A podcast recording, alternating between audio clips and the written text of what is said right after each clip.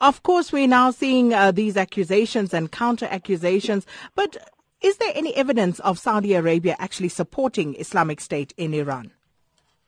No, not really. Um, I mean, firstly, of course, the, the, the attack itself was a big shock for everyone, Iranians and others, because there haven't been any such attacks in Tehran that took place. But uh, the Islamic State group claimed responsibility soon afterwards, and there's no reason to doubt that, uh, uh in this case, that, that they were actually responsible. Um, I think that uh, Iran is using the current climate in the Gulf area to kind of project its blame onto Saudi Arabia um, in, in a kind of opportunistic way, even though the Iranians have themselves uh, uh, accepted that it was the Islamic State group that carried out the attack. And how credible are the counter accusations by Saudi Arabia and its allies of Qatar funding terrorist, uh, funding terrorist organizations in the region? Uh, not credible at all. I mean, uh, it's it's really um, quite nonsensical. Um, I mean, the, the the accusation that, that Qatar finances uh, the Islamic State group, for example, is is really untrue. In fact, uh, if you look at the stats, there, there's more funding and more recruits from Saudi Arabia going to the Islamic State group than than from Qatar. Um, the problem, of course, is that uh, for a country like uh, Saudi Arabia as well as the United Arab Emirates, they regard organizations such as the Muslim Brotherhood, which has not been involved in any terrorist activities, uh, as well as groups like Hamas as being uh, terrorist organizations.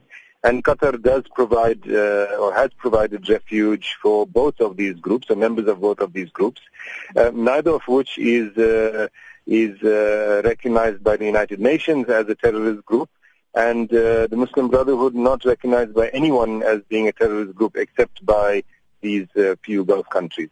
So, in your reading of what's going on in the region, Naeem, um, you know, who is to blame? What exactly is at play here? The forces at play that are causing uh, this destabilization of the region? Uh, in general, or particularly about the Gulf diplomatic uh, crisis at the moment? Well, in general, and then specifically looking at the latest developments.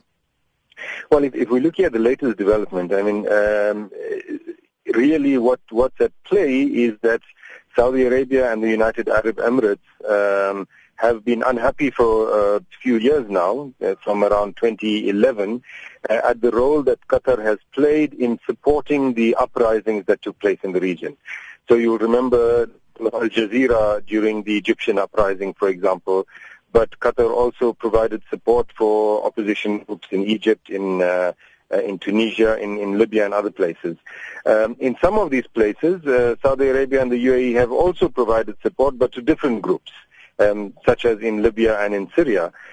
As far as um, uh, Egypt and Tunisia are concerned, which have been uh, for both of them, uh, for Saudi Arabia and UAE, big issues, um, they were very unhappy that the dictators in those two countries uh, had fallen and that Qatar had supported the opposition.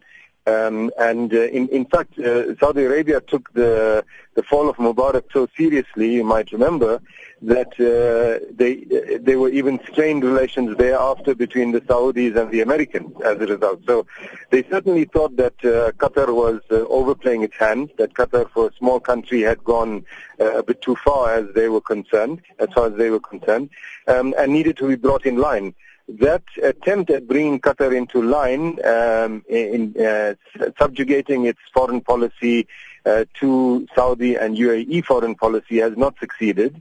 And so right now, what they're attempting, as the, as the Qatari foreign minister says, they want to place Qatar under guardianship so that it uh, no longer has uh, its own independent uh, policies, uh, particularly foreign policy.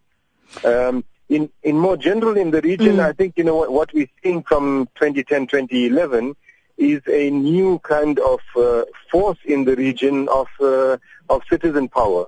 Um, we saw the uprisings took place, and uh, that kind of process, of course, uh, is never uh, smooth and, and stable.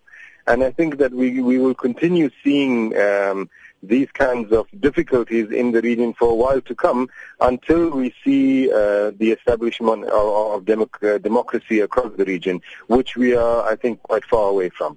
And just a final one, uh, the call for the establishment of a regional forum to resolve the differences, is that a feasible uh, strategy at this stage?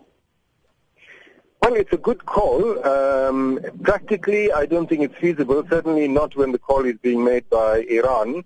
Uh, the, you know, Saudi Arabia, the UAE are not going to go with that.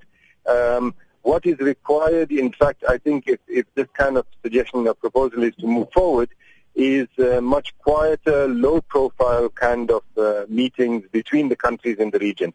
If that is to happen, I think that uh, it can be very useful in stabilizing the region with countries accepting that they don't necessarily like each other, but for the good of, uh, of all the people of the region, they need to sit together and work out some arrangements that will suit everyone. That is actually crucial. I see it happening soon.